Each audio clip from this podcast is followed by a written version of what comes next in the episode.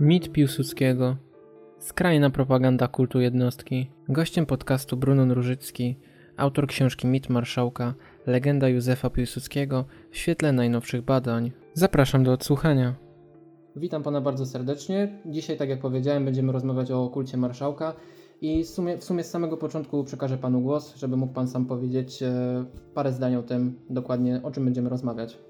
No tak, o czym będziemy rozmawiać? W zasadzie kanwą do naszego spotkania jest y, książka, którą jakiś czas temu y, napisałem, y, ujawniającą, ujawniająca i obnażająca skalę procederu tego promowania kultu Józefa Piłsudskiego, opartego właśnie na mitologii, na legendach w polskim społeczeństwie, zwłaszcza na niwie polskich patriotów, którzy bardzo często nieświadomi do końca tego, z czym ten kult się jadł, jaki kręgosłup tożsamościowy Józef Piłsudski posiadał, po prostu wyznaje ten mit, wyznaje ten kult, popada w tą fascynację Józefem Piłsudskim jako tym głównym polskim patriocie. Pan w swoich programach w pewnym sensie już pokazał, tak, po części, jaki, jak on wyglądał w rzeczywistości, ten wizerunek Józefa Piłsudskiego, jakie on znajomości miał, skąd mu nogi wyrastały. Oczywiście to się pomija przed Polakami.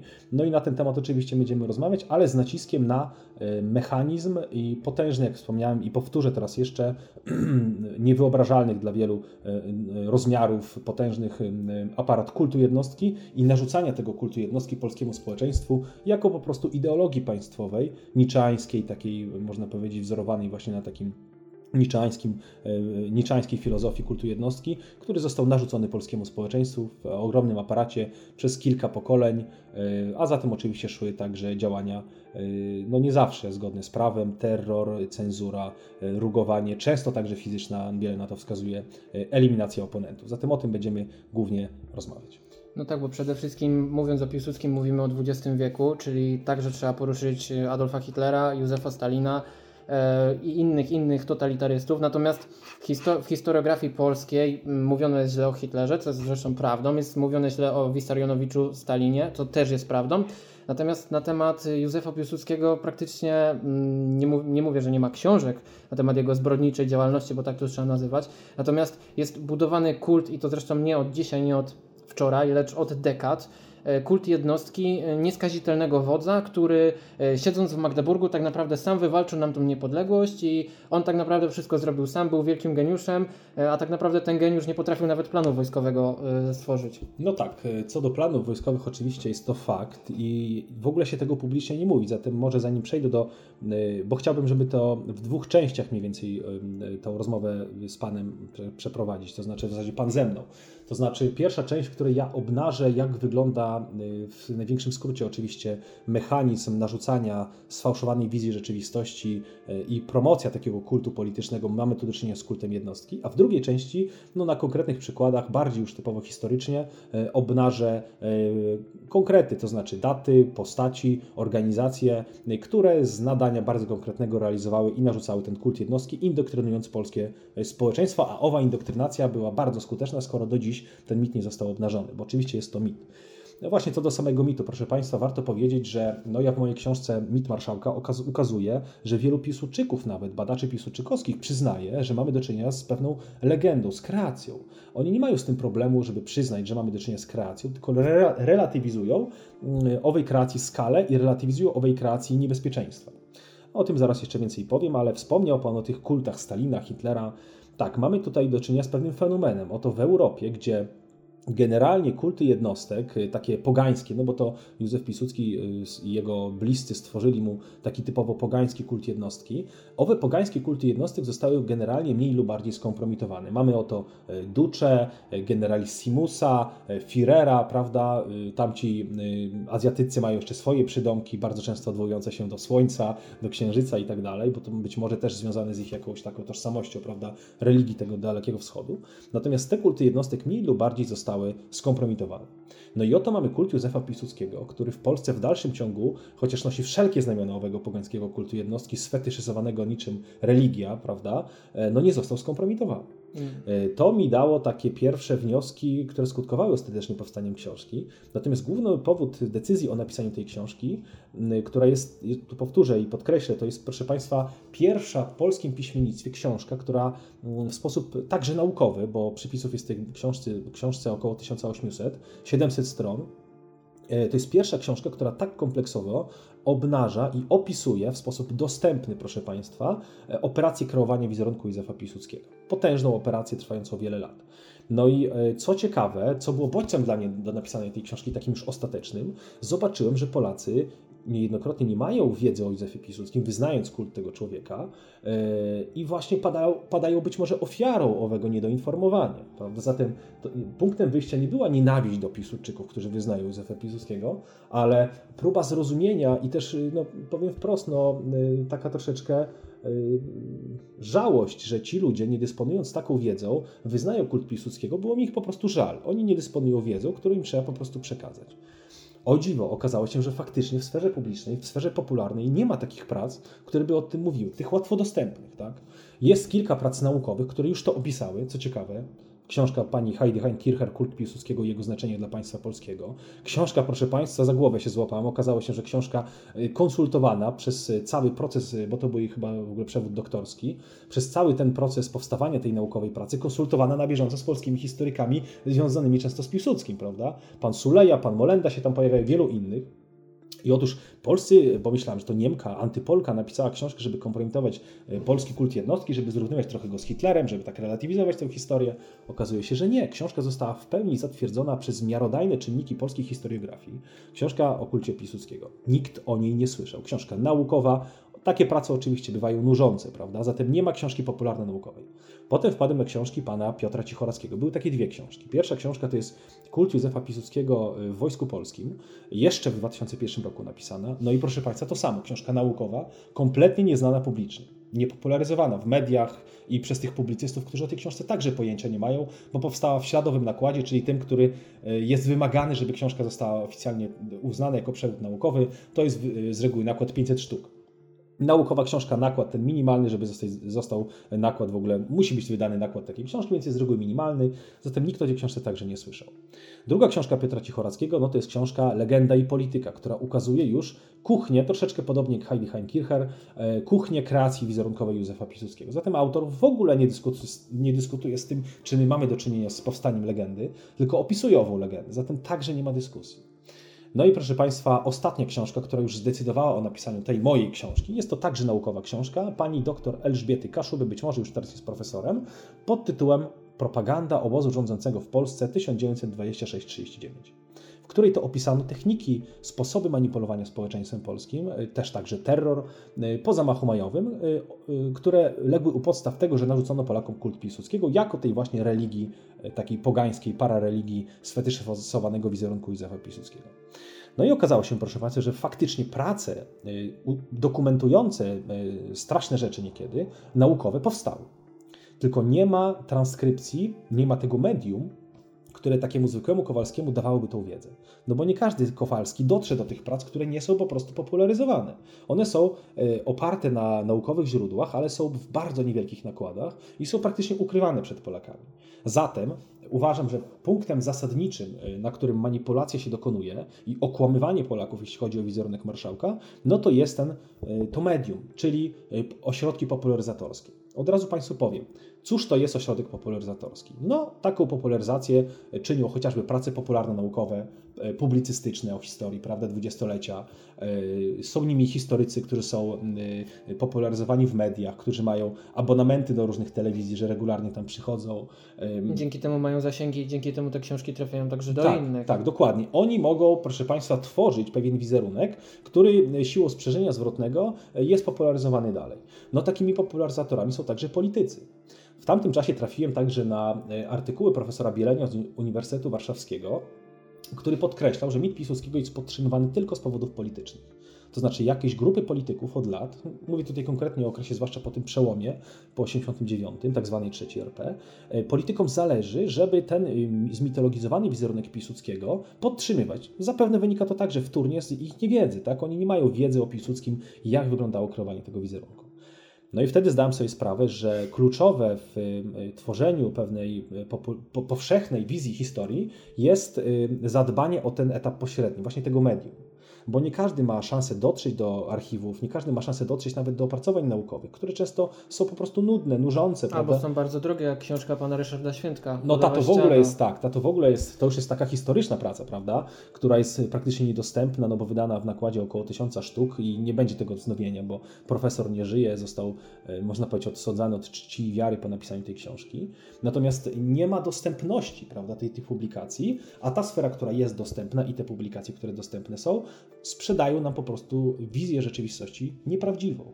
Wizję, w której Józef Piłsudski e, e, jest kimś wielkim, e, jest łącznikiem wszystkich, spoiwem wszystkich polskich patriotów, był w ogóle prawicowcem, zadbał o polską armię, był doskonałym wodzem, miał plan sanacji, miał program polityczny, em, plan wojny prewencyjnej, tak? napisał testament, no i tak dalej, i tak dalej. Nie chciał przysięgać na cesarza, prawda? Stworzył legiony, dowodził legionami i tak dalej, i tak dalej. Tu minister Kasprzyk, zwłaszcza jeden z głównych propagatorów tej, tej, tej bójdy, e, że Piłsudski był twórcą legionów. To Legiony Piłsudskiego, tak? Pan minister Kasprzyk zwłaszcza lubi to określenie. Zresztą chyba jest jakaś książka Legiony Piłsudskiego, co już z samej nazwy jest No, tak, nadużyciem. tak, dokładnie. To strasznym. Dokładnie. No i uznałem, że e, punktem zasadniczym jest stworzenie takiej pracy, która będzie dostępna po prostu, która będzie opisywała to, co w tych naukowych pracach już jest, ale nie mają Polacy do nich dostępu, a popularyzatorzy niestety nie zdają egzaminu jako popularyzatorzy. Nie zdają egzaminu, proszę Państwa, nie, y, y, z, przede wszystkim z odpowiedzialności, jaka ciąży na nich, jako na historykach, no bo odpowiedzialność jest nie tylko na lekarzu, prawda, który ma ten autorytet, y, prawda, lekarza, ma fartów, który jest symbolicznym, prawda, elementem autorytetu, zwłaszcza mieliśmy do czynienia z takim właśnie przy, dowodem, jak autorytet lekarza działa w ciągu ostatnich kilku lat, prawda, a, te, a to samo dzieje się także na niwie y, humanistyki, czyli jeżeli jakiś autorytet, prawda, pisarz, historyk mówi, że było tak, a nie inaczej, no to ludzie nie weryfikują tego, co on wygaduje. Tylko zakładają, że ten, skoro jest naukowcem, jest, ma tytuł naukowy czy stopień naukowy, prawda, no to znaczy, że on autorytatywnie mówi nam to, sprawdził to wszystko i nam mówi to, co wie. No niestety. E, I to jest powód do napisania tej książki. Takiego medium nie ma, a ci, którzy są tymi mediami, manipulują tą wizją i powtarzam Państwu y, tutaj, żebyście pamiętali, że trzeba piętnować taką postawę polskich historyków, ponieważ e, jeżeli jakiś historyk nadużywa autorytetu naukowca, mówiąc nieprawdę, e, i pomija na przykład ogromną e, e, rzecz e, w biografii marszałka, jaką jest wytworzenie sfałszowanego wizerunku tego człowieka, jest zwyczajnym manipulatorem. Zatem e, to był ostateczny bodziec do napisania tej książki. Tak samo zresztą jak i politycy są skrzętnymi, bardzo dobrymi manipulatorami, bo oni według mnie, to jest moja osobiste oczywiście, e, to jest moje osobiste przemyślenie, oni wykorzystują ten mit Piłsudskiego, dlatego że nie muszą odpowiadać na pewne pytania, dlaczego godło zostało w Dokładnie. 27 roku zmienione, dlaczego są e, gwiazdy symbolizujące, aczkolwiek nie musi być to w 100% pewne, symbolizujące masonerię w godlu polskim, to po pierwsze, a po drugie wykorzystują mit Piłsudskiego, bo ponieważ ludzie tylko znają ten mit Piłsudskiego i słuchają tego, bo Czysto fasadowo, znają, tak, Tak, bo czy- politycy mówią to, co ludzie chcą usłyszeć. Tak. To są krasomówcy i świetni manipulatorzy. Tak. I do, do praktycznie wszystkich polityków, którzy odwołują się do Piłsudskiego no, poniekąd jak do półboga. Tak, Nazwijmy to rzecz po imieniu, bo jeden człowiek miałby stworzyć armię, miałby stworzyć plan, Tak. e, miał stworzyć legiony, e, miał Góry się, nawet, góry się nawet lepiej niosły Tak. dzięki marszałkowi. Wszystko to Tak. marszałek. No proszę Państwa, jest to wszystko naginane jak e, guma w majtach już do, do przesady. E, Marszałek dał prawo wyborcze kobietom. Już pal licho, że to e, generalnie e, Dmowski prawica e, toczyła kampanię, żeby kobiety miały równe prawa wyborcze, prawda, i żeby były na równi świadome, ale to marszałek podpisał papier, więc to marszałek stworzył, prawda. No na tej zasadzie marszałek e, był jako wódz naczelny przez pewien czas w czasie działań wolny polsko-bolszewickiej, no to znaczy, że wygrał pod Warszawą, chociaż go tam w ogóle nie było, prawda, że przygotował plany. No, jest to naginane i tak jak Pan powiedział, leży tutaj głównie wola, brak woli politycznej. To znaczy politycy często w mojej opinii też nie mający tej wiedzy, o której mówiłem, bo to są bardzo często zwykłe lenie. Oni nie czytają książek, powtarzają frazesy, bo w demokracji tak właśnie jest, trzeba PR-owiec jakiś podpowie, powiedz to, to, Tak. to. odwołać się do tego mitu Piłsudskiego, no bo e, fajnie się odwołać, no bo jest, utarło się, że Piłsudski był wielkim patriotą, więc politycy odwołują się do tego mitu, natomiast nie mają wiedzy, nie propagują prawdy. No i tak jak mówi profesor Bieleń, pan dokładnie to samo także powiedział, brak woli politycznej jest przyczyną tego, że po tak wielu latach mit Piłsudskiego i ta fałszywa legenda, sfałszowanie jego biografii e, po prostu nie został obnażony i powtarzam raz jeszcze, jeżeli historycy odcinają, y, mówią o Piłsudskim, nie mówiąc o gigantycznym części jego biografii, a ogromną częścią jego biografii było wytwarzanie sfałszowanego wizerunku przez jego, powiedzmy, klikę, jego huntę wojskową także, Jeżeli pomijamy to w biografistyce marszałka, jest to zwyczajne oszustwo i biografię marszałka, które ja oczywiście znam, to wbrew pozorom nie jest ich aż tak dużo, no to większość biografii marszałka Piłsudskiego niestety pomija ten wątek. Co najwyżej jest wątek, że a, ma była pewna legenda, no ale ogólnie to jest prawda. No nie, proszę Państwa. Kreowanie wizerunku Piłsudskiego była, była to ogromna część jego biografii i pomijanie tego jest po prostu skandalem. No i przejdziemy do konkretów. Tak, może jeszcze zanim przejdziemy do konkretów, bo też warto powiedzieć Mhm. o PRL-u, ponieważ e, jak ktoś będzie przesłucha sobie 15-20 minut tego naszego podcastu, a zazwyczaj trole te tak robią, to zarzucam, o my jesteśmy podłymi czerwonymi komuchami, pewnie ze sztandarami komunistycznymi chodzimy, albo nie daj Bóg jesteśmy jakimiś endekami, czy innymi e, lu- ludźmi, e, którzy popularyzują na przykład mit Witosa, czy kogokolwiek innego. Powiedzmy też wprost, że mm, PRL poniekąd odkłamywał tą historię o Piłsudskim, ale PRL-owi też to było na rękę, o czym może ja e, w przyszłym filmie o Piłsudskim powiem, e, ponieważ PRL-owi zależało na tym, żeby krytykować Piłsudskiego, a z drugiej strony, żeby ich wydmuszki polityczne, które poniekąd są przeciwko e, PRL-owi, kultywowały e, Piłsudskiego, ponieważ jeżeli komuniści coś e, krytykowali, to znaczy, że wydmuszki polityczne, finansowane zresztą przez komunistów, będą coś e, wyciągały na piedestał i to mamy do dnia dzisiejszego. Do, do dnia dzisiejszego mamy godło, które nie zostało wyjaśnione, do dnia dzisiejszego mamy zbrodnie. No, szanowni Państwo, nie oszukujmy się. Mm, Hitler popełniał zbrodnie, wszyscy o tym wiedzą. Stalin popełniał zbrodnie, wszyscy o tym wiedzą. Czy inni jacyś generałowie wojskowi, totalitaryści popełniali zbrodnie, zamykali więźniów, e, polityków, więźniów politycznych zamykali, co się na przykład z Korfantem stało e, w latach 30., co Korfantemu zrobili, a o tym jest cisza. O tym ludzie może nie tyle co nie chcą słuchać, co po prostu o tym nie wiedzą. To dowodzi braku woli politycznej, bo powstał pomnik Korfantego y, całkiem niedawno w Warszawie przy trakcie królewskim, ale mówi się, że ten Korfante to już taki dobry, wydaje się jest przyzwolenie, żeby to nas łączyć, Ale, ale już nie, 30. i Tak, ale nie dodaje się właśnie, jak ten człowiek był niszczony i to, że my musimy od, dzisiaj odkłamywać Korfantego i w ogóle promować tą postać zapomnianą, no to przecież jest efekt ciężkiej pracy sanacji. E, powiedział Pan, o, jeszcze o tym wspomnę w dalszej części, kiedy już skupimy się na tych konkretnych działaniach strasznych, natomiast wspomniał Pan o tych manipulacjach za komuny, także za komuny, komuna walczyła z mitem e, sanacji, mitem Piłsudskiego. No proszę Państwa, komuna, śmiem twierdzić, odegrała ogromną rolę w promowaniu mitu Piłsudskiego. Właśnie dlatego pomogła mitowi, że komuniści, a Polacy generalnie byli antykomunistycznie nastawieni, e, komuniści walcząc z mitem Piłsudskiego umacniali ten mit. E, Śmiem nawet twierdzić, że Prawo i Sprawiedliwość, promując mit Piłsudskiego w tak równie sfetyszyzowanym mo- momentami sposób, przyczynił się do ośmieszenia tego mitu. Właśnie na tej samej zasadzie, jak e, komuniści walcząc z tym mitem. E, Pamiętajmy, że za komuny powstało wiele prac, które były lepsze lub gorsze, ale powstało szereg prac krytycznych i one także często mają bardzo e, dużą wartość. Na przykład praca Arskiego, taka uznawana za jedną z najbardziej sztandarowych takich komunistycznych agitek antysanacyjnych, zawiera szereg informacji absolutnie potwierdzonych. To była pierwsza praca, która opisywała tak rozlegle mm, w latach 60., e, tak rozlegle sprawy potencjalnej agentury. Jeszcze Arski w- oczywiście Mówi miał... Pan o tych dokumentach Hakasztela? Do Hakasztele, współpracę z Hakasztele, więc y, dlaczego oni to robią? Żeby tak całościowo nas zniechęcać do czytania wszystkich książek. Bo ja uważam, że trzeba czytać i książki za komuny, i książki, y, jeżeli chcemy się na poważnie zająć oczywiście, tak? Pisane za komuny, pisane obecnie przez pisuczyków, przez wrogów i żeby weryfikować to, jak pisał, prawda? A oni starają się nam wytworzyć w nas taką y, syndrom właśnie takiego, prawda, y, obleżonej twierdzy, syndrom- zewnętrznego wroga, jak też w książce opisują jako manipulację, żebyśmy my w ogóle po to nie sięgali.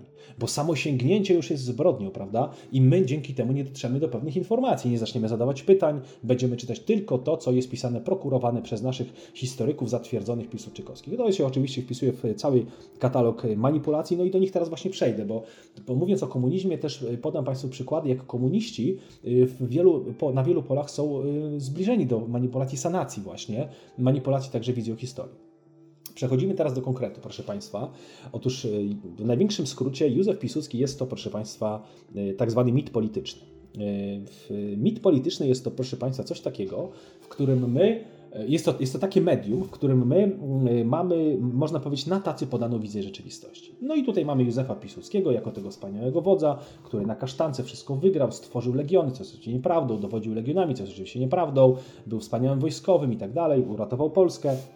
Y, Po tym rozpasaniu, proszę Państwa, parlamentarnym lat 20. początku, no marszałek zaprowadził stabilizację. Tak, zamknął tych oszustów, generałów, Tak, tak, afer- tego, afer nie tego było. aferzystę Zagórskiego. Zagórskiego, tak. To jest, proszę Państwa, właśnie ten taki mit polityczny, że, że y, może nie było dobrze za tej sanacji, ale na pewno było lepiej, no bo by wielki marszałek przyszedł. No niestety, w świetle faktów jest to y, no, nadużycie i przede wszystkim o tym nadużyciach będę mówił już bardziej konkretnie w drugiej części, gdzie skupimy się na historii. Natomiast y, nadużycie przede wszystkim dlatego, że mamy do czynienia z wytworzeniem kreacji, która jest dla nas materiałem zastępczym. Y, dlaczego mit polityczny jest taki dobry? Proszę Państwa, i tak się dobrze sprzedaje. Ano dlatego, że mit polityczny jest to medium, które y, pozwala łatwo tłumaczyć rzeczywistość rzeczywistość, którą aby zrozumieć, y, musimy niejednokrotnie poświęcić wiele godzin pracy, wiele prawda, książek przeczytać, żeby zrozumieć punkty ciężkości, a my, taki mit polityczny wszystko tłumaczy. No i oto taki marszałek uratował Polskę w 20 roku, uratował Polskę od tego rozpasania. Wszystko, co złe było, no to nie marszałek, albo marszałek nie wiedział, bo to za jego plecami robili jego Tak, ludzie. masa książek jest, gdzie y, nawet dobrzy y, publicyści piszą, że marszałek na przykład nie wiedział o zgniliźnie w wojsku, nie, nie wiedział Tak. o wałach, jakie robiono y, podczas na Tak. przykład fa- produkowania samolotów. Tak, Bereza Kartuska marszałek nie wiedział, albo, albo był już bardzo chory, no to tak nie wiedział do końca. No, Ale nawet państwa. hipotetycznie, jeżeli nie wiedział, to jest współodpowiedzialnym za stworzenie czegoś Oczywiście, takiego, bo, bo- dał fundamenty pod to. Oczywiście tak. No i e, e, odniosę to do innego mitu politycznego, żeby Państwu pokazać, jak to działa. Mit okrągłego stołu. No i oto proszę zobaczyć. Mit okrągłego stołu jako rzeczy, która albo miała, e, albo jest rzeczą wspaniałą, a jest też grupa, ja oczywiście należę do krytyków okrągłego stołu, natomiast jest to także na pewno jakaś taka grupa, która uważa, że okrągły stoł to jest wszystko zło i nie musimy się skupiać na innych rzeczach, to jest tak syntetycznie staram się to ująć. Nie musimy myśleć o innych zagrożeniach, no bo okrągły stół jest absolutnym najważniejszym tutaj wydarzeniem i oto grupa, która wyznaje okrągły stół, powiedzmy jest to środowisko związane na przykład z Unią Wolności, tak, y, Garemkowszczyzna, oni uważają, że okrągły stół no to była wspaniała rzecz i wszystko, co się dobre starzyło w Polsce po tym okrągłym stole, to jest efekt okrągłego stołu, a wszystko, co złe się zdarzyło, no to jest efekt tego, że odeszliśmy od ideałów okrągłego stołu. Na tej zasadzie działa mit polityczny, prawda? Ale ma, mit ma także takie zagrożenie, że można w niej popaść w drugą stronę. Znaczy, mogą być osoby, które uważają, że okrągły stół, no to jest wszystko, wszystko zło, prawda? I wszystkie złe rzeczy, które się później działy, no to też tylko jest okrągły stół, prawda? Oczywiście tak nie jest, bo były też inne czynniki, które potem dochodziły. Natomiast ja to pokazuję w formie syntetycznej, aby Państwu pokazać, że mit to jest takie medium, które pozwala nam w sposób łatwy tłumaczyć zawiłą rzeczywistość, uzasadniać ją, no ale w oderwaniu od faktów. Ja w swojej książce podaję definicję, proszę Państwa, mitu i pozwolę sobie przeczytać tę definicję, dlatego że ona y, pozwoli Państwu zrozumieć, y, dlaczego mit bywa po prostu niebezpieczny. I niebezpieczny także na, y, na wiele pokoleń może być niebezpieczny, jeżeli nie jest zrewidowany. Otóż, proszę Państwa, w największym skrócie mit jest to taka wizja rzeczywistości, która jest, jest to syntetyczna wizja rzeczywistości jakiejś, która jest oderwana od, od faktów. Po prostu. Znajdę zaraz tę definicję. Ok, mam już tutaj jest, y, jest przeciwieństwem wiedzy racjonalnej i empirycznej.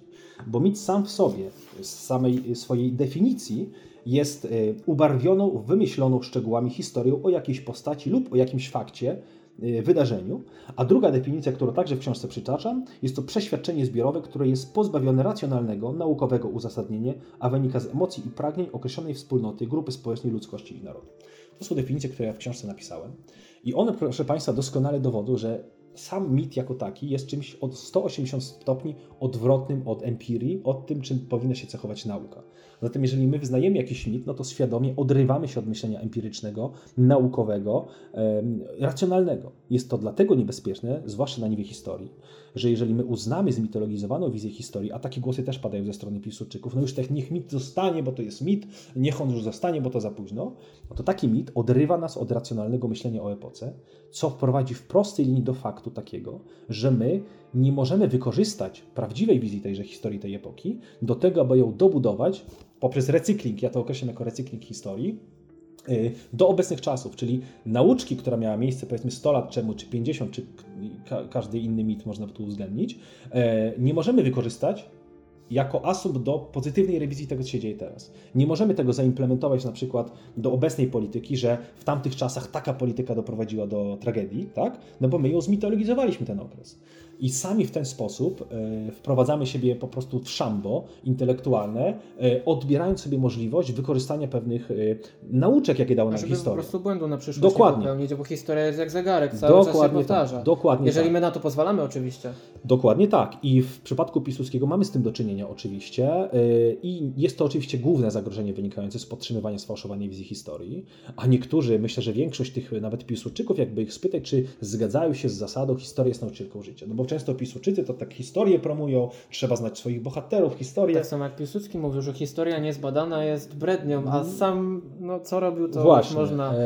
I- godzinami rozmawiać. I o to mówią ci ludzie, że historia jest nauczycielką życia, a niektórzy nawet twierdzą, że hi- zła historia jest matką złej polityki, a tymczasem nawołując was y, do tego, abyście podtrzymywali ten zmitologizowany wizerunek, no bo już za późno, nawołują was jednocześnie do czego? Do tego, abyście uczyli się nieprawdziwej historii. No proszę Państwa, czy sfałszowana, zmitologizowana historia jest nauczycielką życia? I czy jest y, y, matką dobrej polityki? No oczywiście jest to sprzeczne. I to jest główny, y, główne zagrożenie, y, które także oczywiście zdecydowało napisanie książki, główne zagrożenie wynikające z mitologizacji historii, ale jest też drugie zagrożenie. Mitologia y, historyczna powoduje, że zacierając punkty ciężkości, bo to jest oczywiście jej elementem, my często wymazujemy dobre rzeczy. Czyli już obiektywnie te dobre wzorce wymazujemy, wymazujemy bohaterów, a w przypadku y, tego mitu Piłsudskiego, którego podstawą jest właśnie kult jednostki, y, który był łączony z wymazywaniem innych autorytetów, innych bohaterów epoki, łączy się to z tym, że my nie mamy dzisiaj osób, wzorców, bohaterów, na których możemy się wzorować. To znaczy ta historia jest ogołocona, jest tam tylko ten Piłsudski, Nie co ma Rozwadowskiego, Zagórskiego. Zagórskiego, Halera, Mączyńskiego, prawda, Taczaka, y, y, No, chociażby wielu, wielu Dobor innych, Musińskiego, tak, Korfantego, Witosa i tak dalej, można by długo mówić. Natomiast odrywanie od tych bi- biografii tejże historii powoduje wtórnie ko, kolejny raz sprzężenie zwrotne i zbliżenie do mitu Piłsudskiego, no bo przecież nikogo nie ma. Po co się uczyć o bohaterach, których on wymazał, jak mamy Piłsudskiego, prawda? To prowadzi do straszliwej ten, takiego zjawiska y, odrywania społeczności lokalnych od y, lokalnej historii i kultu lokalnych bohaterów. Mamy oto, proszę Państwa, właśnie Mączyńskiego w Lwowie, postać nieznana, tak? Oswobodzenie Lwowa. No Mączyński był taką postacią, która powinna być przetoczona kultem tam. No nie ma. E, Muśnicki, Poznań, nie ma. Korfanty, Śląsk, nie ma. Haller, prawda, Pomorze i Kujawy, nie ma. E, No i można by tak pewnie jeszcze w Polsce wielu takich bohaterów znaleźć. Korfantego ludzie nie znają, a Grażyńskiego już przeciwnie. A Graszyńskiego wojewodę, tak, bandytę zresztą i Tak, tak. syndykalistę, socjalistę, etatystę i można powiedzieć nawiasem też aferała, właśnie aferała. E, Nie mówi się o aferach za sanacji, których było prawdopodobnie jeszcze więcej, dużo więcej niż za, niż za przed, zam, przed zamachem majowym. Powiem panu tak, że ogólnie ostatnio czytałem moje komentarze, komentarze różnych osób pod moimi filmami odnośnie Piłsudskiego i jeden komentarz strasznie mi się wyrył w głowę odnośnie tego, że ktoś mi napisał mniej więcej coś takiego. No i co z tego, że ludzie byli zabijani i tak dalej. Pogonił ten Sejm Piłsudski, bo gdyby nie on, to Polski by nie było. Ja tego w żadnym wypadku nie rozumiem, ponieważ zabójstwo człowieka, w dodatku zabójstwo niewinnego, bo co innego mówimy zabójstwo w afekcie, w obronie, tak? Zup- Zupełnie dwie inne rzeczy, tak? Ale zabójstwo człowieka niewinnego lub pozornie winnego, natomiast gdzie wina nie została mu udowodniona, nie może być gloryfikowane, nie może być wymazywane gumką, tak jak się ołówkiem coś rysuje, a potem się wymazuje, nie ma problemu, tak? No to są, to, to już ten mit doszedł do tak wielkiej skali, że pomimo, że Zagórskiemu Franco Pola nie udowodniono, nic mu nie udowodniono, a on sam czekał w więzieniu na proces, bo wiedział, że go wygra. Nielegalnie przetrzymywany. Tak. Komisja wojskowa, która została powołana, proszę Państwa, w której składzie co najlepsze byli także piłsudczykowscy oficerowie, żeby sprawdzić, czy tenże Zagórski zasługuje na ten y, przesiadywanie, okazało się, że nie zasługuje. Nie ma dowodów. Podobnie zresztą było z Korfantem, któremu usilnie starano się udowodnić te przestępstwa. E, No proszę Państwa, to był bandytyzm. No tutaj taki walenrodyzm wchodzi w to, co Pan powiedział. I ludzie to jeszcze gloryfikują, to jest najgorsze. Tak, bo jak my wykreujemy mit z elementem walenrodyzmu, to znaczy, no może robił źle, bo musiał. Jak robił źle, to na pewno musiał robić źle, bo inaczej się nie dało, takie to były czasy, mógł mordować, strzelać, tak, prawda? tak, właśnie coś takiego, coś takiego ci ludzie tak, właśnie to, mówili. No. e, właśnie e, dodajmy, że na przykład organizacja bojowa Piłsudskiego miesięcznie zabijała nawet kilkadziesiąt osób. Natomiast e, tu Ziemkiewicz fajnie w tej popularnej swojej pracy o Piłsudskim to ukazuje i nawet przypadkiem zabiła synka oficera, prawda, carskiego, no bo się napatoczył, prawda? I jeżeli my to relatywizujemy, no bo taka była epoka, że można było zastrzelić dziecko, prawda? Które nie miało nic wspólnego, bo siedziało obok ojca w dorożce, prawda, czy tam w taksówce i to się nic nie stało, bo taka była epoka, no to uważam, no to to jest nieuczciwe, dlatego że jakimś cudem, no proszę Państwa, prawica takich rzeczy nie robiła. Zresztą jest, z prawicy robi się terrorystów, a jest takie nawet naukowe opracowanie, jest tak, o działalność terrorystyczna polskiej prawicy, prawda, w okresie międzywojennym. No i jaki jest wniosek tego badacza, który, proszę Państwa, no powiem wprost, nawet jest delikatnie mówiąc, więc re- relatywistyczny wobec sanacji, widać to wyraźnie, także tego Piłsudskiego tam relatywizuje. No proszę Państwa, zresztą to jest pracowanie o prawicy, nie dziwmy mu się. Natomiast on tam wyraźnie podkreśla, że działalność polskiej prawicy terrorystycznej jest absolutnie e, przerysowana. To byli gołąbki przy sanacji, prawda? A tutaj robią z tej endecji, prawda, strasznych. No i y, już przechodzę, obiecuję do tych manipulacji, ale koronnym przykładem, który też odniesie się do tych takich stwierdzeń, tych no, mi- mitomanów poniekąd, czy też ludzi zwiedzionych mitem, y, jest przykład, proszę Państwa, no bo to Pan powiedział, że strzelano, jest przykład zabicia Narutowicza. Zobaczcie, jak się atakuje Niewiadomskiego, który zresztą w ogóle nawet nie był endekiem, bo go wyrzucono z organizacji endeckiej za nawoływanie dla, do czego?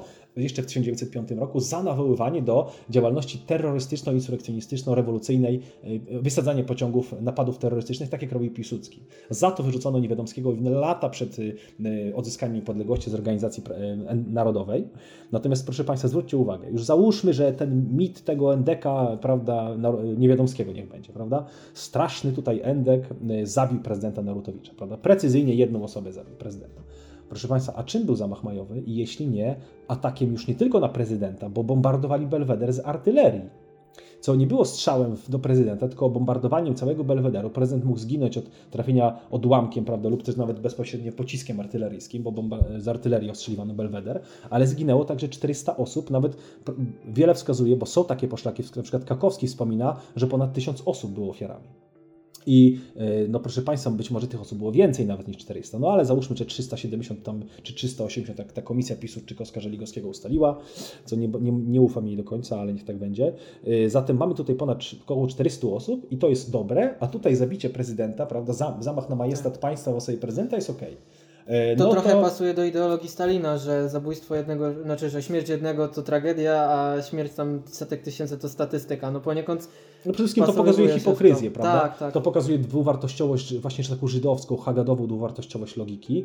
E, no i właśnie tacy historiografii, którzy e, idą po tej linii takiej właśnie propagandy piłsudczykowskiej, w mojej opinii, dokładnie postępują zgodnie z żydowską taką doktryną Midraszu Hagady. To znaczy historii nie powinniśmy traktować jako mm, rzecz, którą powinniśmy zawsze obiektywnie badać. Nawet wtedy, kiedy musimy powiedzieć kilka słów niedobrych o naszych bohaterach, tylko historię powinniśmy w taki sposób przedstawiać, żeby ona dla nas była powodem do uniesień, sytuacyjnie, chwilowo, żeby podtrzymać nasz dobrostan psychiczny. No jeżeli ja słyszę historyka, który mi zakulisowo mówi, że źle robię, że walczę z mitem marszałka, ba, nie będę mówił nazwiska, ale jest to lider, można powiedzieć, publicystyki historycznej obecnej władzy. Pojawia się także w TVP, niestety nie powiem nazwiska. Jeżeli on mi mówi publicznie, że robi świetną robotę, a za plec, już za, poza kamerami mówi mi w cztery oczy, że robię źle, bo ten mit już trzeba zostawić, Polacy już nie, nie tej prawdy już za późno, oni się nie nauczą, trzeba zostawić jakikolwiek mit, bo Piłsudski to jest dobry, no to proszę Państwa, to jest nic innego jak odwoływanie się do etyki żydowskiej, w której my historię traktujemy jako coś, co ma nam dawać chwilowe poczucie bycia fajnie, tylko proszę Państwa, no my sobie sami wbijamy nóż w plecy, no bo jeżeli nas ktoś wyuczy w kulcie mitologii, to już pomijając te minusy, o których już wspomniałem wcześniej, wynikających z tego, no to my e, w, e, jesteśmy wtedy bardzo podatni na inne mity. Przyjdzie jakiś inny, proszę Państwa, e, kłamca, zacznie nam tu wmawiać, prawda, duby smalone, ale będzie zdominuje aparat propagandy i nam wmówi kolejny mit, prawda? Na przykład będzie mit, że ktoś inny był, prawda, wspaniałym wodzem, a, prawda, a nie a nie Piłsudski Ogólnie i tak to dalej. powinniśmy z każdym mitem walczyć, bo Oczywiście. nie ma dobrego mitu. Każdy no. mit jest oparty na półprawdach, no, na kłamstwach. Na no. kłamstwach i na krzywdzie ludzkiej tak. i jeżeli my ludzi nie nauczymy wrogości do sfałszowania wizji historii i biografistyki, no to ci ludzie będą podatni. I ten pan politykujący, publicysta historyczny, jak i inni politycy, partii rządzących, jak i opozycyjnych wielu, nie są tego świadomi, po prostu, bo prawdopodobnie są zwyczajnymi nieukami i tego nie wiedzą. Przejdę teraz do samego, samej psychologii mitu politycznego, która pozwoli Państwu zrozumieć, dlaczego to się tak ten mit Piłsudskiego udał i dlaczego tak to się udało. Wspomniałem na początku, że mamy do czynienia ze zjawiskiem mitu politycznego. Należy precyzować, jest to mit polityczny. Natomiast w przypadku Piłsudskiego mamy do czynienia jeszcze z czymś, szer czymś szerszym, to znaczy kultem politycznym. Bo mitologia jako taka, proszę Państwa, w największym skrócie, no to jest, tak jak już wspomniałem, jest to wizja nie mająca wspólnego wiele z rzeczywistością. Jakaś wizja. Może być mit religijny, może być też mit polityczny. Natomiast mit sam w sobie polityczny jest ciężko zaimplementować społeczeństwu, zwłaszcza w cywilizacji łacińskiej, gdzie jednak jest kult prawdy, prawda, i tej empirii, prawda, nauki dyskursywnej. Więc żeby taki mit zaszczepić społeczeństwu, trzeba przedsięwziąć bardzo konkretne działania. No i oczywiście mit sam w sobie zawsze jest rzeczą pozytywną. Zatem jeżeli mówimy o legendzie Piłsudskiego, bo moja książka ma tytuł Mit Marszałka, ale podtytuł Legenda Piłsudskiego w świetle najnowszych badań. Dlaczego w podtytule jest dopiero słowo legenda? Ponieważ legenda może być pozytywna albo negatywna, może być czarna legenda, prawda? Że ktoś był tam straszny. Czarna legenda prawicy. Właśnie Piłsudski całe życie walcząc z tą prawicą, to też jest mit, że był prawicowcem, oczywiście element mitu, jedna z legend, które stanowi właśnie tło tego mitu. Y, Piłsudski walcząc z tą prawicą wytwarzał czarną legendę prawicy, prawda? I tu możemy mówić o czarnej legendzie, prawda? Zatem mit jest zawsze pozytywny i częściami składowymi mitu zawsze są legendy właśnie te pozytywne wybrane. E, ale żeby ten, ta mitologia oparta właśnie na legendach się przyjęła, musi dojść, proszę Państwa, i aż zostanie wytworzony pewien kult, no w przypadku Piłsudskiego mamy do kultu, do czynienia, do czynienia z kultem, żeby ten kult powstał, trzeba połączyć trzy sfery. I to jest y, rzecz absolutnie najważniejsza, także tutaj dzisiaj w tym spotkaniu chciałem, żebyście Państwo zapamiętali, ponieważ pozwoli Wam to zrozumieć nie tylko niebezpieczeństwo mitologii Piłsudskiego, ale i także innych mitów i dlaczego one się przyjęły. Mianowicie, jakikolwiek kult polityczny, aby się przyjął i został zaimplementowany na trwałe w społeczeństwie, musimy połączyć komplementarnie trzy sfery. Pierwsza sfera jest to sfera mitologii. O niej mów, zaczęliśmy już mówić, prawda? Jest to sfałszowanie wizji historii. Ja zaraz liczne przykłady tego podam, poczekajcie Państwo. Y, fałszujemy wizję historii, tworzymy wizję historii, którą podtrzymują badacze, prawda, politycy, czyli y, podpieramy to autorytetem naukowca, autorytetem instytucji, prawda, czyli legitymizujemy, tak? Legitymizujemy sfałszowaną wizję historii, zmitologizowaną, y, narzucając pewną bazę bibliograficzną. To jest pierwsza część, stworzenie pewnej mitologii. Ale żeby ta mitologia zaczęła funkcjonować w mechanizmie kultu i kult zaczął funkcjonować, musimy ją połączyć z dwoma elementami bardzo ważnymi. E, mitologię musimy, a no i dodam, że taką mitologię oczywiście propagują placówki badawcze, tak? Legitymizujemy także autorytetem placówki badawczej. No i w przypadku sanacji był to na przykład Instytut Badania Najnowszej Historii Polski, czy też Wojskowe Biuro Historyczne, które po zamachu majowym zostało upolitycznione. Praktycznie badania historii najnowszej zostały, y, zostały zakazane. Ba robić to mogli tylko Piłsudczycy, prawda? Y, nie było dostępu do archiwów. Badania wojny polsko-bolszewickiej zostały zagrożone, zakazane niemalże, nie można było niezależnie ich prowadzić. Praca Kukiela o wojnie polsko, o wojnie, y, o bitwie Warszawskiej, została, proszę Państwa, wsadzona do archiwum i był zakaz jej wypożyczania. E, tylko za specjalnym pozwoleniem z, z, e, prawda, z Generalnego Inspektoratu Sił Zbrojnych, prawda, z ministerstwa można było tam wejść, czyli nie było dostępu do tej pracy, tak? no bo ona była niepolityczna, nie pokazywała marszałka jako tego lidera. Nawiasem mówiąc, przypomina mi to bardzo obecne czasy. No na tym polega polityka historyczna, dokładnie. No ale proszę Państwa, te dwa elementy, także pamiętajcie, mitologia, w kulcie politycznym mitologia jest tylko częścią. Ba bazę stanowią trzy elementy połączone komplementarnie. Drugi element to jest, proszę Państwa, symbolika. Zatem mamy mitologię, symbolikę. Drugi element. Coż to jest? Chodzi o zawłaszczenie sfery symboliki, ponieważ większość społeczeństwa nie czyta książek, nie ma pasji do drążenia tych archiwów i tak dalej, poprzestaje co najwyżej na tych popularnych opracowaniach, które są właśnie efektem pracy tego pierwszego członu, czyli mitologizacji. E, musi większość społeczeństwa, która nawet nie chce za bardzo czytać, musi mieć jakieś symbole, które są narzucone w tych publicznych mediach. Zatem wystarczy zawłaszczyć sferę symboliczną, żeby duża część społeczeństwa, e, ta dużo prostsza, ta dużo, która, której, która potrzebuje takich e, niskiej rangi, prawda, mm, podniet, jeśli można tak powiedzieć, przyjęła jako swoje. Przykładowo plakat bij bolszewika od razu się z Piłsudskim Symbolik, kojarzy, dokładnie. Tak. Sym, dokładnie, to jest już Pan podał do konkretny przykład, czyli symbolika. Co to jest, co się zalicza do symboliki? Banknoty, to są noś, bo symbole muszą mieć nośnik, tak? To nośniki, prawda? Co jest nośnikiem symbolu? Pomnik, tablica, nazwa ulicy, nazwa szkoły, nazwa uczelni. Dodajmy od razu, to się łączy z autorytetem, prawda? Bo najlepsza manipulacja e, to jest, proszę Państwa, poprzez autorytet, że sugerujemy, że jakaś placówka, jakiś ktoś e, legitymizuje, że on się zgadza z mitem Piłsudskiego tutaj już, prawda? Zatem co? Dajemy nazwę szkole, dajemy nazwę ulicy, dajemy nazwę placu, e, dajemy pomnik, tablicę, Pan powiedział plakat, prawda? Na plakatach jest marszałek propagandowych, jak obrona ojczyzny, no to marszałek. Na sztandarach na marszałek. Sztandary, medale, prawda, na medalach, na monetach, nawet doszło do sytuacji, że były serie monet, proszę Państwa, które gwałciły wręcz zasady mennicze, ponieważ oni y, dawali Piłsudskiego na monetach, a y, proszę sobie wyobrazić, że Józef Piłsudski był na monecie na rewersie, prawda, gdzie powinno być godło państwowe, tam był Piłsudski, proszę Państwa. No to jest nieprawdopodobne, że y, nie ma zamiast godła państwowego jest marszałek Piłsudski, a były nawet monety, gdzie był orzeł bez korony, proszę Państwa.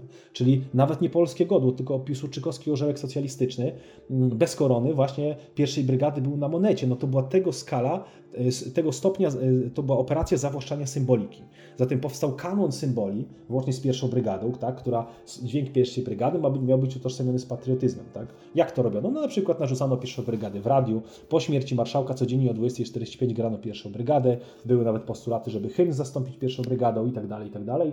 Zatem potężna operacja od monet przez znaczki pocztowe, Swoją drogą też a propos tej e, pieśni, w pierwszej brygadzie na samym początku była bardzo nieprzychylna względem e, Polaków mieszkających w Królestwie Polskim.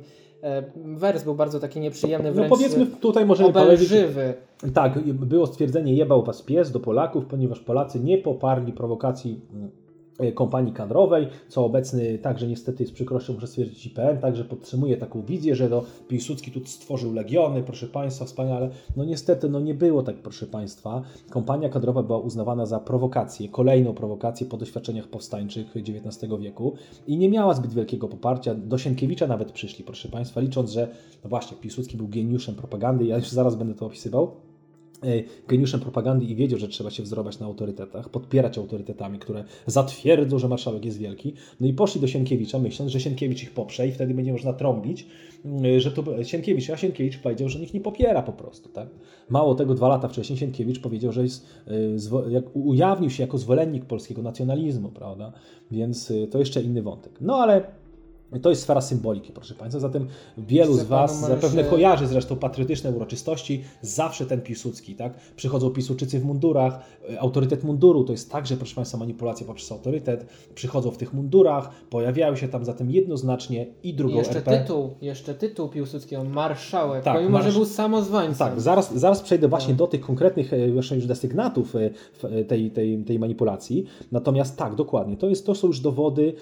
Wychodzimy trochę do przodu, bo i tak zaraz o tym bym mówił. Natomiast muszę Państwu powiedzieć, że bazą jest zawłaszczenie mitologii, symboliki, tak żebyście kojarzyli jako symbol wąsy marszałka, virtuti militari, nawet wężyki generalskie, tak? Tak, te- Wszystko to jest łączone z Te marszałkiem. patriotyczne okrzyki. Tak, To był, Piłsudski Tak. był geniuszem, bo publicznie wychodził patriotyczne odezwy, a prywatnie w listach, kiedy na przykład Henrykowi Minkiewiczowi włamał się do biura Korpusu Ochrony Pogranicza i wykradł dokumenty Bolesław Wieniawa-Długoszowski, to on napisał w usprawiedliwieniu Piłsudskiej do Minkiewicza, że dla niego e, Polska to jest dom publiczny, wręcz prosto napisał, że to jest dom publiczny i każdy urzędnik może odbierać sobie dokumenty jak chce. No, takie miał poszanowanie. Z jednej strony publicznie mówił o wielkości narodu polskiego, tak dalej, o dziejowości pewnych e, wydarzeń historycznych, tak, wydarzeń, które wtedy były oczywiście rzeczywistością, teraz dla nas są historią, natomiast prywatnie był obelżywy nie tyle względem swoich e, działaczy, bo to każdy jakby w organizacji ma różne podejście, czy to może kogoś zrugać, czy nie,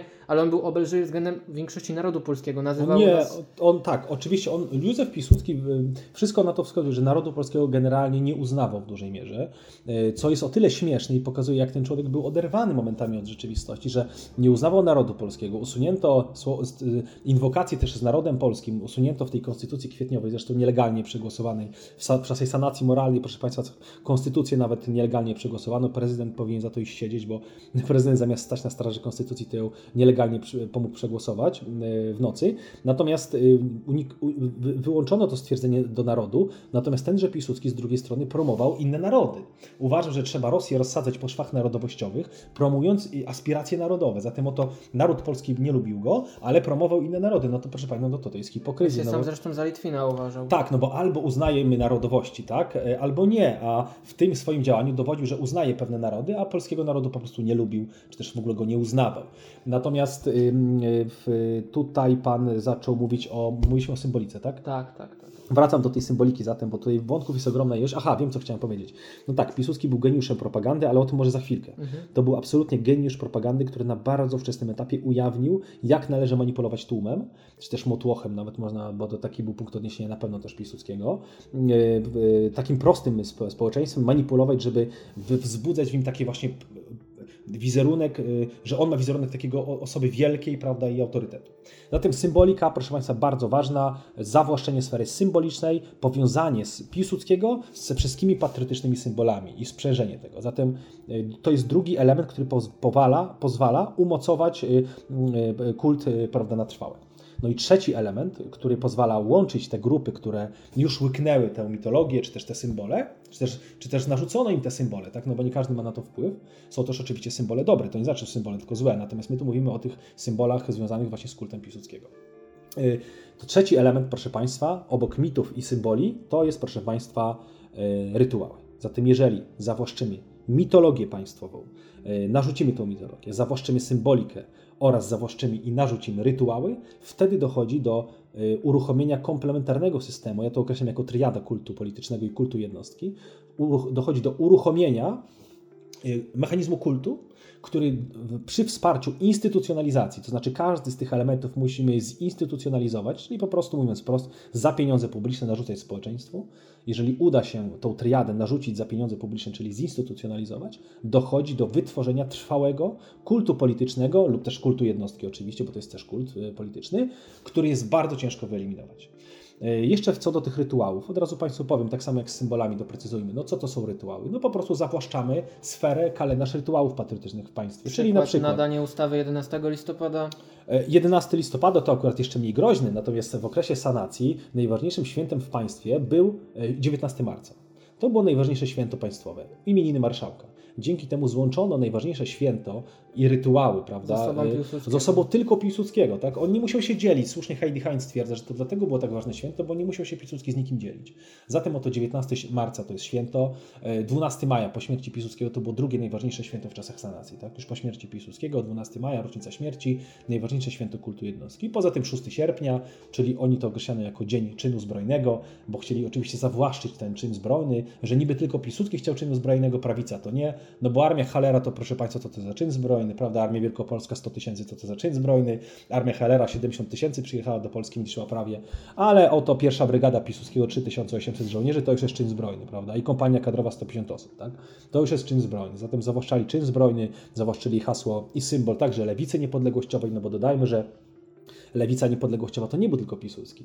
Także PPS to była w dużej mierze lewica niepodległościowa. Limanowski, Wojciechowski, prawda, Daszyński to byli niepodległościowcy tak samo, prawda?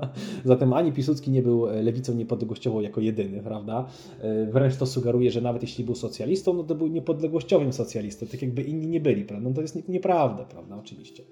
Zatem y, zawłaszczamy te trzy sfery, podkreślam raz jeszcze rytuały, święta, E, i łączymy je. I teraz podam Państwu przykład właśnie złączenia w komplementarnej operacji mm, e, tych, tych, tych elementów, czyli na przykład mamy święto państwowe ustanowione na 19 marca, Czyli rytuał został zawłaszczony. Dlaczego rytuał jest taki ważniejszy, ważny, proszę Państwa? No bo pozwala jednoczyć się przy jakimś e, wydarzeniu osobie i wzmacniać tożsamość poprzez mechanizm konformizmu. Ja to w książce szeroko opisuję. E, działają typowo konformistyczne mechanizmy psychiczne, to znaczy staramy się dostosować do tej grupy, być podobnymi. Dlaczego? Dlatego, że ta grupa daje nam podczas tego rytuału poczucie dumy, poczucie wielkości, poczucie siły, prawda? Poczucie e, gromadności, poczucie tego, że myślimy razem, jesteśmy wielcy, silni, jest nam dobrze, jest nas dużo tutaj, prawda? Myślimy podobnie. I teraz tak, już konkretny przykład, jak to wygląda. Czyli tak, 19 marca czy tam 11 listopada spotykamy się wspólnie, ale łączymy to komplementarnie, zatem dodajemy symbolikę. Jak wygląda dodanie symboliki do rytuału? Spotykamy się na przykład pod pomnikiem marszałka i przychodzą na przykład ludzie w mundurach PiSu czy kowskich organizacji, prawda? I oni tutaj w mundurach, autorytet munduru, jeszcze to dodatkowo podkręca nas. Pomnik marszałka, prawda? Leci pierwsza brygada, prawda? Zatem dochodzi symbolika, prawda? No i do tego mitologia, no wiadomo, przemówienia, w przemówieniach mówimy, że marszałek stworzył legiony, prawda? Macie za to do, za tym dowód, jak to wygląda w sposób komplementarny łączenie tego, a następnie propagujemy w mediach, prawda, takie uroczystości. Tak, banery pokazujemy, szczególności banery, w telewizji. Tak. No i jak taki biedny, zwykły człowiek z ulicy, widząc te uroczystości, biorąc w nich udział, przecież z patriotyzmu, bo mu narzucono ten kalendarz rocznic, e, może uniknąć indoktrynacji. No jest to bardzo, bardzo ciężkie. Teraz przejdę dopiero... Jeszcze Panu bym przerwał na chwilkę. Tak. Mm, bo Pan jest trochę starszy ode mnie, natomiast ja pamiętam jak chodziłem do technikum czy do gimnazjum, e, w niektórych klasach szkolnych, ja to poważnie mówię, e, w szczególności w klasach historycznych, aczkolwiek nie we wszystkich, zdarzyło się tak, że jak uczniowie wchodzili, to jak był godło Polski, to po prawej było pomiędzy krzyżem a godłem był, był portret Piłsudskiego, jeszcze ten namalowany takim farbą olejną z tą szablą, tak. No tak kolejny symbol, tak, prawda? Tak, właśnie w każdej klasie marszałek Piłsudski. Znaczy może nie w każdej, ale... Albo w szkole, tak, w tak, szkole. Tak, tak, tak. Zresztą y, ten kult Piłsudskiego został narzucony w polskiej szkole w okresie międzywojennym. No i właśnie teraz przejdę, proszę Państwa, do tej części, bo widzicie tutaj, aby przebrnąć, jest to operacja tak rozległa, tak nieznana, że no, no trzeba dużo mówić, zanim się powie jeszcze konkretne rzeczy związane z samą historią, prawda? Mm, y, przejdę teraz do najważniejszych manipulacji, które legły u podstaw właśnie narzucenia tego, y, tego, tej triady kultu jednostki w Polsce. E, proszę Państwa, e, najważniejszą manipulacją jest przede wszystkim sama mitologia, to znaczy manipulacja polegająca na tym, że wtłaczamy Polaków w myślenie emocjonalne o historii. Piłsudski świadomie odwoływał się do emocji po to, aby nie łączyć myślenia o historii z y, faktami, prawda, kto więcej zrobił, każdemu wedle zasług, wedle uznania, znaczy wedle zasług właśnie, a nie wedle uznania jakiegoś tam, prawda, widzi mi się. Y, połączenie z emocjami, to znaczy tak połączone z emocjami postać Piłsudskiego do tego stopnia, że Polacy wręcz zniechęcili się do postrzegania tej postaci w sposób y, po prostu pragmatyczny. I pan tu podał przykład, że ktoś tam się oburza, no że jaki to był, no bo za wszelką cenę nasza psychika stara się wtedy wybrnąć jakoś, no bo jeżeli nasza psychika nie ma podbudowy yy, po prostu teoretycznej też jakiejś tam wiedzy, faktów, no to stara się wybrnąć, a jeżeli jeszcze wpędzono tą psychikę w myślenie emocjonalne, To bazuje tylko na emocjach. no to bazuje na emocjach. I jaki sposób unika? No przede wszystkim unika w sposób często agresja, tak, manipulacje, sprowadzanie dyskusji do absurdu, sofizmaty, walka z chochołem, czyli no tak, pan mówi jak komuniści, no to jest pan komuchem, albo jest pan endekiem, prawda? Nie, To jest walka z chochołem, czyli Stereotypy, stereotypyzacja. tak, jakoś, na argument konkretny, że na przykład Piłsudski był konfidentem, nie pada odpowiedź, nie, nie był konfidentem, no bo udowodniono, że Ryszard Świędych napisał nieprawdę. Oczywiście niczego takiego nie było, tak? Oczywiście był konfidentem i to jest potwierdzone, ale jaki pada argument? Ty gadasz jak komu, więc jesteś komuchem i ja nie będę nawet słuchał tego, co ty mówisz, prawda? To jest właśnie, proszę Państwa, bardzo częste w przypadku wyznawców mitów, ponieważ mówię, one są łączone nie z faktami, tylko tych ludzi już od początku uczy się powiązania z emocjami, a nie z, z empirią. No i pierwszym takim najważniejszym mechanizmem, e, poprzez, poprzez, poprzez który nasz organizm broni się przed tą prawdą, jest, jest początkiem tych, tej obrony jest zawsze dysonans poznawczy. Bo jeżeli ja mówię Piłsudczykowi, który wierzy, że marszałek był wielki, że Piłsudski nie był na przykład taki wielki, no to pojawia się u niego dysonans poznawczy. Każdy z nas ten dysonans poznawczy ma bardzo często, bo y, polega, dysonans poznawczy jest to nic innego jak y, zjawisko pewnego dyskomfortu w naszej psychice, polegającego na tym, że świat wartości, czy też wizja rzeczywistości y, i zasób informacji, które my posiadamy w naszym umyśle, jest sprzeczny z tym, co do nas dociera. I za każdym razem, gdy ktoś nam mówi coś, czego my nie wiemy, albo kiedy się nie zgadzamy, to odczuwamy ów dysonans poznawczy i dążymy do tego, aby go wyeliminować, czyli doprowadzić do tej, do tej homeostazy ponownej, żeby jakoś y, no, ustabilizować tą, tą relację, No bo prawda? wydaje nam się to tak abstrakcyjne, że wręcz aż niemożliwe. Bo odczuwamy dyskomfort, tak? Tak, tak. I często jest tak, że kiedy my mamy nieprawdziwe informacje, ktoś nam mówi informacje prawdziwe, no to mamy ten dysonans i reagujemy w taki sposób, że po zweryfikowaniu yy, yy, homeostazę przywracamy w taki sposób, że zmieniamy nasze poglądy. To jest normalna, prawidłowa tendencja. Natomiast w przypadku, i bardzo często mi się zdarzyło też zmieniać poglądy, prawda? Każdy z nas zmienia poglądy w życiu, właśnie, bo nasz organizm domaga się tej równowagi. Natomiast Może, może nie tyle, co zmienia poglądy, co otrzymuje pewną wiedzę, którą Dokładnie. potem weryfikuje Tak, i dokładnie. przekonuje się, że jego poprzednie zapatrywania nie były tak klarowne, Tak. jak się wydawało. Dokładnie. I pojawia się, proszę Państwa, tutaj tragedia w momencie, kiedy my, ym, y, słysząc informacje, z którymi się nie zgadzamy, y, nie akceptujemy tych informacji, mimo tego, że nie jesteśmy w stanie ich obiektywnie obalić. I tu jeszcze raz mówię, przychodzi bardzo destrukcyjny element mitologii politycznych, to znaczy op- oparcie ich na emocjach. Bo jeżeli my powiążemy Piłsudskiego z emocjami, prawda, z kochaniem dziadka, prawda, Tak, taki dziaduś my- z wąsami, taki to my nawet nie chcemy, y, nie chcemy tej, tej homeostazy doprowadzić, zmienić tych swoich własnych poglądów, ponieważ ona wywołuje dyskomfort także pewien emocjonalny. Smutek, prawda? Płacz, że y, odchodzi wielki dziadek, nasz członek Łamanie rodziny. pewnej więzi takiej Więzi emocjonalnej. Tak, Tak, tak. dokładnie. Na tej samej zasadzie, jak matki przestępców bardzo często bronią ich, prawda, mimo tego, że oni siedzą w więzieniach, bo dochodzi do takiej bezwarunkowej relacji miłości. E, No i tutaj w przypadku osób, które nie, nie dość, że są emocjonalnie, no, y, postrzegają mit Piłsudskiego, to jeszcze mają, nie mają w sobie pokory, często katolickiej albo prawda, w ogóle pokory jako takiej. To znaczy nie mają takiej, bo ja, ja się odnoszę do postawy takiej y, scholastyki katolickiej, prawda, z czasów jeszcze dawnych, oj dawnych, dawno temu, kiedy promowano właśnie e, dyskusję apologetyczną i scholastyczną, w której siadamy do dyskusji i debatujemy, aż wyjdzie, kto nie ma racji, prawda? I wtedy, jak ktoś nie ma racji, kończymy, y, dyskutujemy do momentu, aż ten ktoś już nie ma prawda, argumentów, wszystko jest ten, wtedy może ten, można przyznać, że nie miałeś racji i on się wtedy przyznaje, prawda, i kończymy. A tutaj jest ucieczka. Pojawia się ucieczka, proszę Państwa, bo na przykład ktoś wykazuje się pychą. Bo ja wiem lepiej, ty mi nie wmówisz, marszałek był wielki, co mi nie powiesz i tak będę marszałka wyznawał, prawda?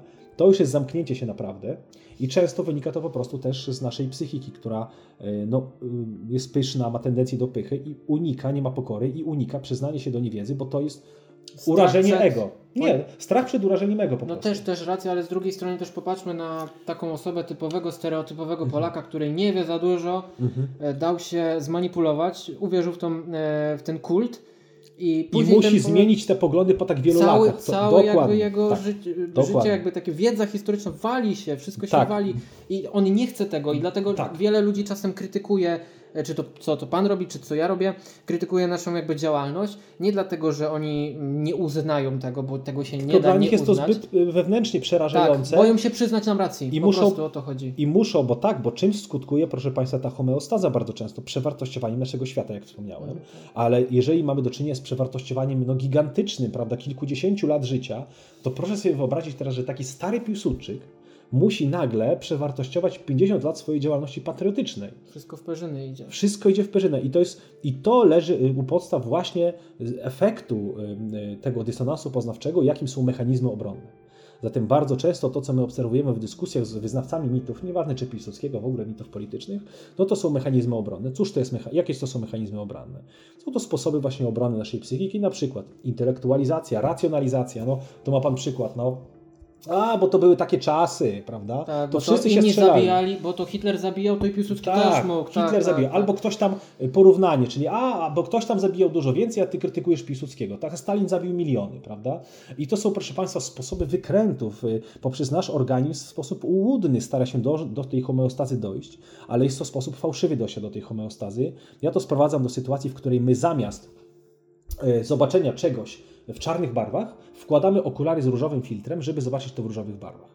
Oczywiście, wtedy obiektywnie my widzimy to w innych barwach. Obiektywnie, no bo widzimy kolor różowy, natomiast czym to skutkuje? Skutkuje to tym, że jeżeli my te okulary, odchodząc już od tego e, czarnego obiektu, który musimy obserwować, zdejmiemy te okulary, no to proszę Państwa, nasz wzrok może być już często rozregulowany bo on musi funkcjonować w no, nieprawdziwym filtrze, prawda?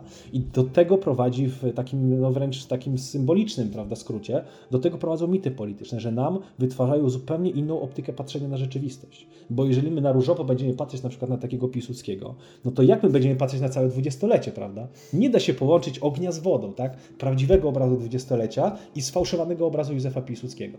Politycy tego nie rozumieją. Zatem mechanizmy obronne to jest to konsekwencja, intelektualizacja, racjonalizacja, wyparcie bardzo często się pojawia, że tak, zapominamy tak, te tak, rzeczy, których nie e, akceptujemy. To jest też bardzo ważne wyparcie, bo ludzie bardzo chętnie mówią o działalności Piłsudskiego przed y, zbrodnią majową, pomimo że ona też była zbrodnicza w wielu etapach i to można udowadniać godzinami, tak? Ale już o Brześciu, o Berezie, już o mordowaniu e, nie, niewygodnych polityków, niewygodnych, e, wywalaniu z wojska niewygodnych generałów, oficerów tak dalej, już o tym nie chcą mówić, bo z tym się nie utożsamiają, bo to mi się kojarzy ze złem. Natomiast kojarzy mi się to na tyle ze złem, ale nie kojarzy mi się z Piłsudskim, bo oni powiedzą, tak jak pan wcześniej powiedział, że to marszałek nie wiedział Tak. i tak dalej, i tak dalej. Tak jak wielu, wielu różnych Ale to jest e, prosta droga do paranoi. No tak. To no. jest prosta droga do paranoi, bo jeżeli my będziemy się zmuszać do takiego właśnie pokrętnego wyjaśniania czegoś, co jest oczywiste, bo nam emocje nie pozwalają, bo będziemy musieli przyznać się, że nie jest tak, jak myśleliśmy, yy, no to to prowadzi do paranoi, w efekcie czego właśnie każdego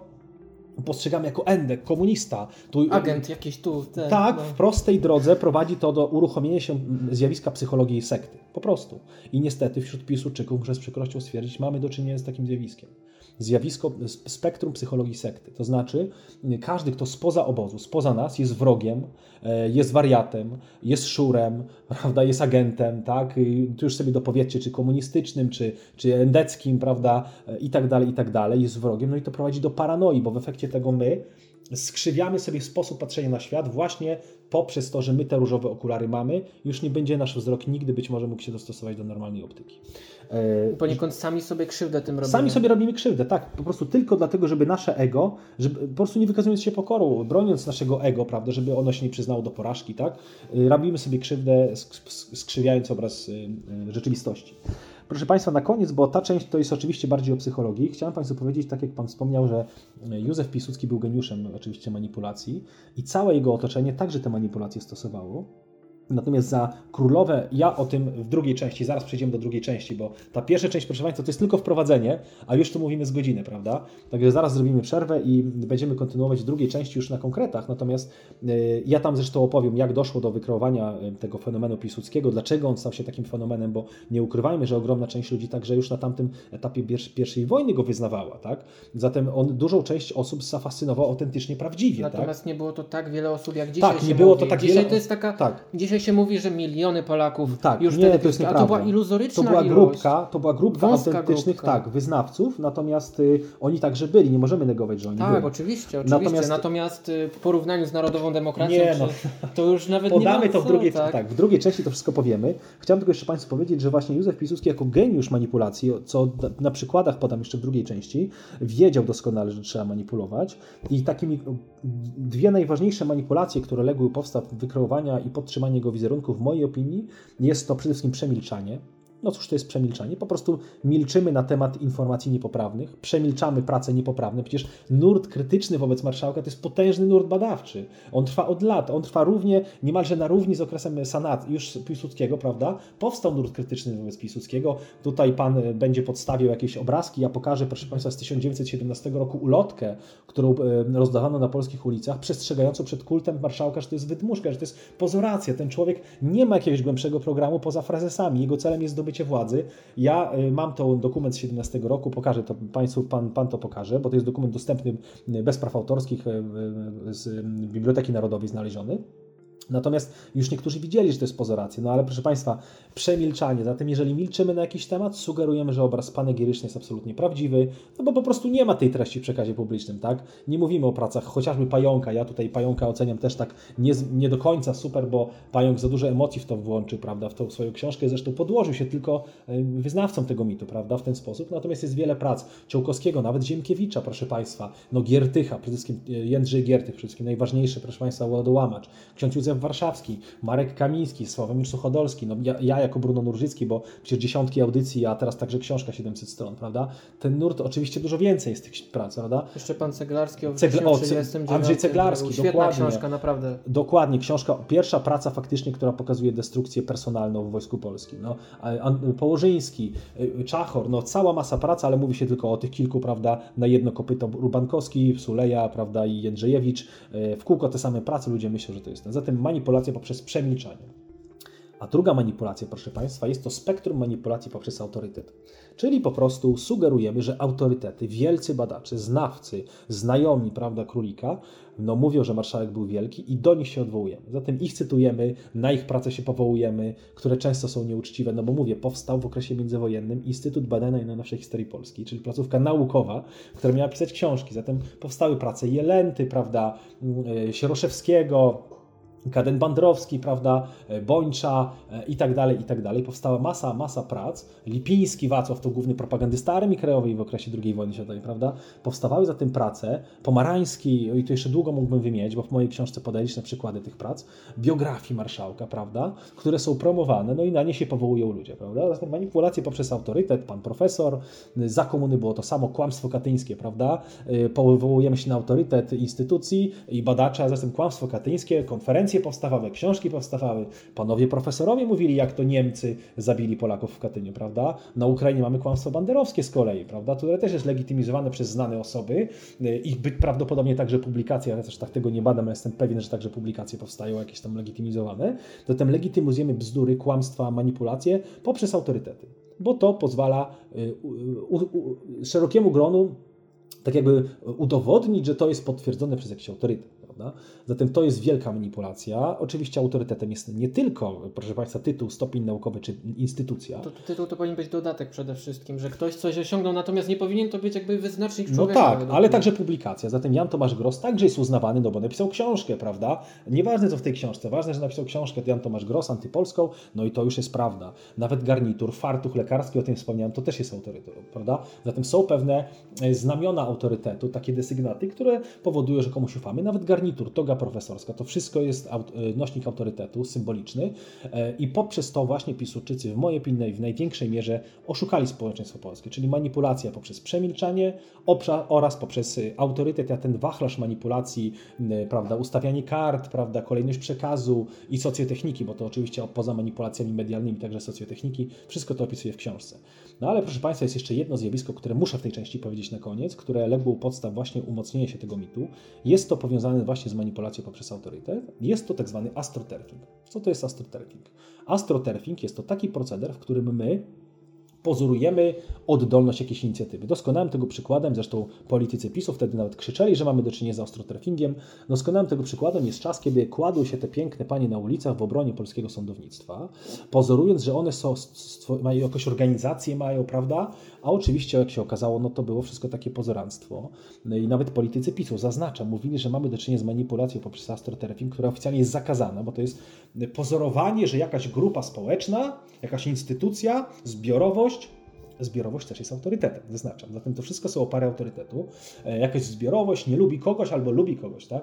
No i astroturfing za sanacji objawiał się właśnie w tym, że jeszcze przed wybuchem e, wojny światowej, a w tej trakcie to już na całego, e, pozorowano kult Piłsudskiego, na przykład roznosząc ulotki, że jakaś instytucja popiera marszałka, jest podane nazwisko jakiejś kompletnie nieznanej osoby i tam jest napisane w, tym, w tej ulotce, ja to też panu przekażę, może pan to podać mhm. właśnie jako tu ikonografia, nawet tutaj wielki, wielki naukowiec, taki i taki pan popiera marszałka, marszałka, bo uznaje, że on jest wodzem wojsk polskich, prawda? To jest klasyka astroturfingu, prawda? I podawanie jakichś nazw fejkowych organizacji, chociażby Rząd Narodowy, który, na którego Piłsudski miał stać czele rzekomo w 14 roku, fałszywy Rząd Narodowy, prawda? Piłsudczycy byli mistrzami astroturfingu, to znaczy podpierania kultu marszałka e, naz nazwiskami jakichś badaczy rzekomych, instytucji, przejmowali te instytucje, przejęli organizacje kombatanckie, Sybiraków, prawda? Wszystko praktycznie, co się dało I co mogło dać autorytet, tak. tak, co mogło dać autorytet, proszę Państwa, czyli nawet nawet Sybiraków. E, no, martyrologia polskich, prawda, czynu zbrojnego przejęli, prawda, e, e, organizacje kombatanckie. powstańców.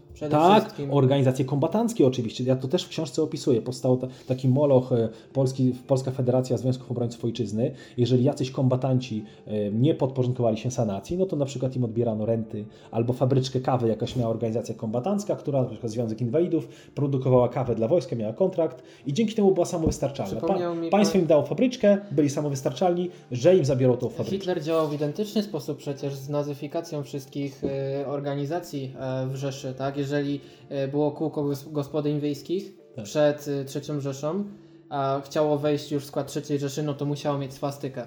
Jeżeli no tak. nie miało tej swastyki, no to Dokładnie. cóż, są inne e, Dokładnie. koła gospodyń wiejskich, które wezmą swastykę. To jest właśnie. To jest to samodziałalność. Tak, to jest właśnie zawłaszczenie całego państwa, wszystkich aspektów w państwie w tej zinstytucjonalizowanej e, operacji, tak? Także zawłaszczając symbol, autorytet właśnie munduru, munduru gospodyni wiejskiej, prawda? Wszyscy popierają, wszystkie, i to poza racją organizacji. Zatem ja opisuję cały wachlarz organizacji, włącznie z ro, rodzina urzędnicza, rodzin, Związek Podoficerów Rezerwy, Związek Oficerów Rezerwy, prawda? Rodzina policyjna, Związek Gospodyń Wiejskich, prawda? Proszę Państwa, wszystkie organizacje społeczne musiały ten kult wyznawać, bo za każdą organizacją zawsze, nieważne od jego liczebności, idzie jakiś autorytet, zbiorowości, taka śmieszna scena w serialu Zmiennicy, pamiętam jest, że stoją tam te dwie panie e, pod jakimś e, e, sklepem, stanęły we dwie i coś tam rozmawiały i ludzie uznali, że to jest kolejka do czegoś, prawda? No i zaczęli się ustawiać. Właśnie tak to działa naśladownictwo, prawda?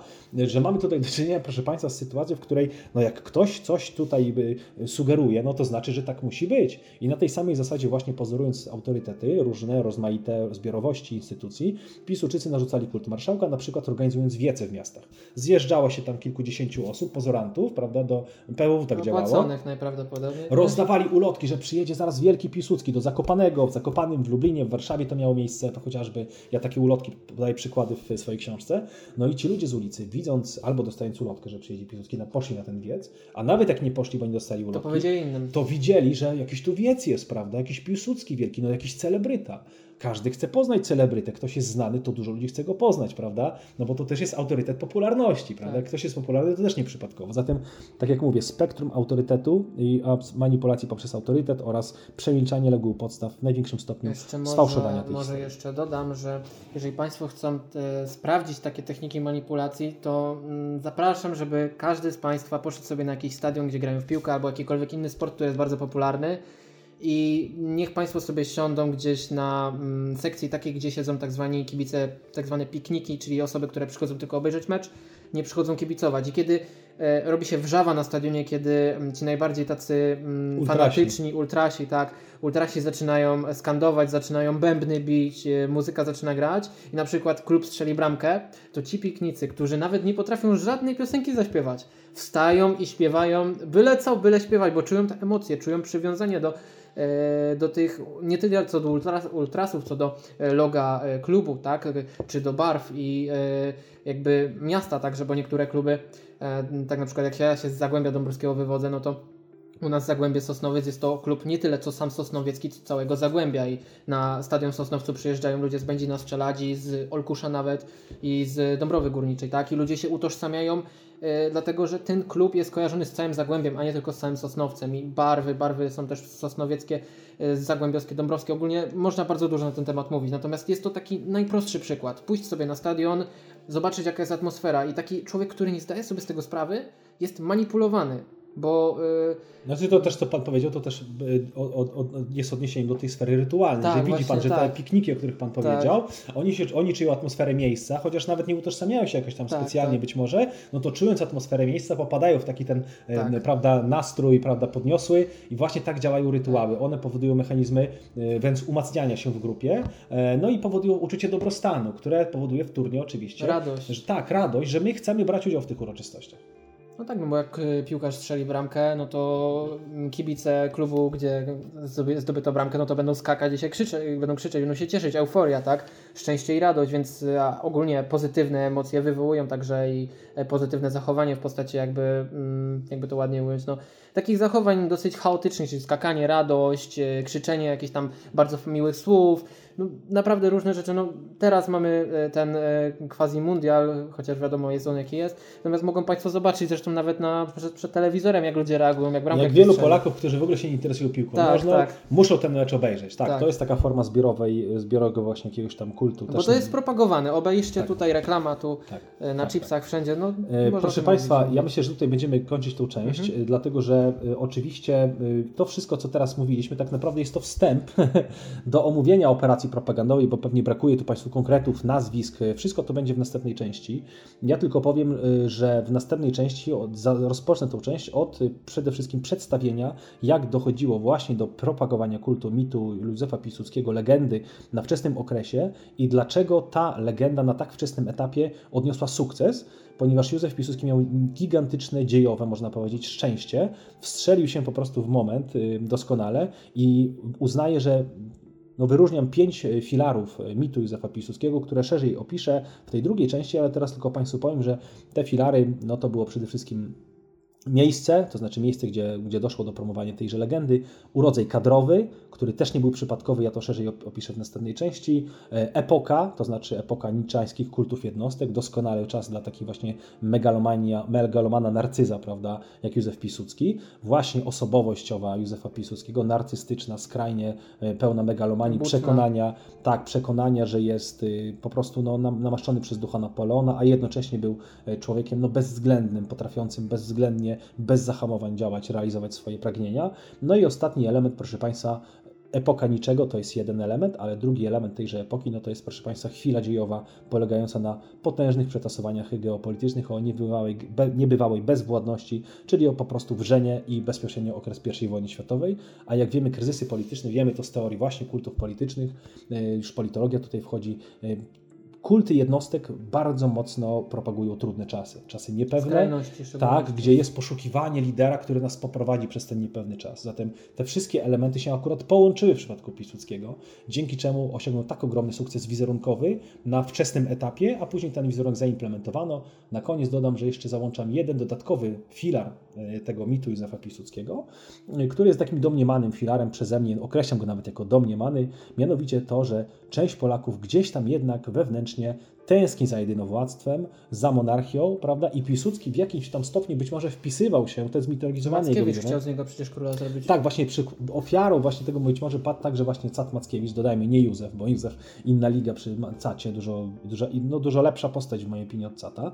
Natomiast y, y, Cat Mackiewicz właśnie jest tego dowodem, że Polacy lubili tego Piłsudskiego, no bo przynajmniej może był zły, może był bandytą, ale przynajmniej tutaj był sam jeden i brał odpowiedzialność, oczywiście to jest kłamstwo, nie chciał brać żadnej odpowiedzialności, odpowiedzialności, jak mógł tylko jej unikał, e, przejmował władzę w sposób nieodpowiedzialny. I o tym wszystkim opowiem w drugiej części, ale tutaj mamy te filary, które, od których zaczniemy następną część, Dobrze. które pokażą, że faktycznie doszło do kreacji, tej kreacji sporo sprzyjało, e, także osoby, także urodzej ludzki, urodzej kadrowy, miał znakomitych propagandystów Piłsudski, właśnie, wyznawali go bardzo często ludzie o indyferentnych przekonaniach, bohema artystyczna, a czy może być lepszy propagandysta niż artysta, pisarz, prawda? Właśnie Kaden Bandrowski, prawda, Wacław Sieroszewski, e, Józef Piłsudski miał ogromne szczęście, także Stanisław Baczyński, ojciec późniejszego poety, który później zniechęcił się do mitu i krytykował go.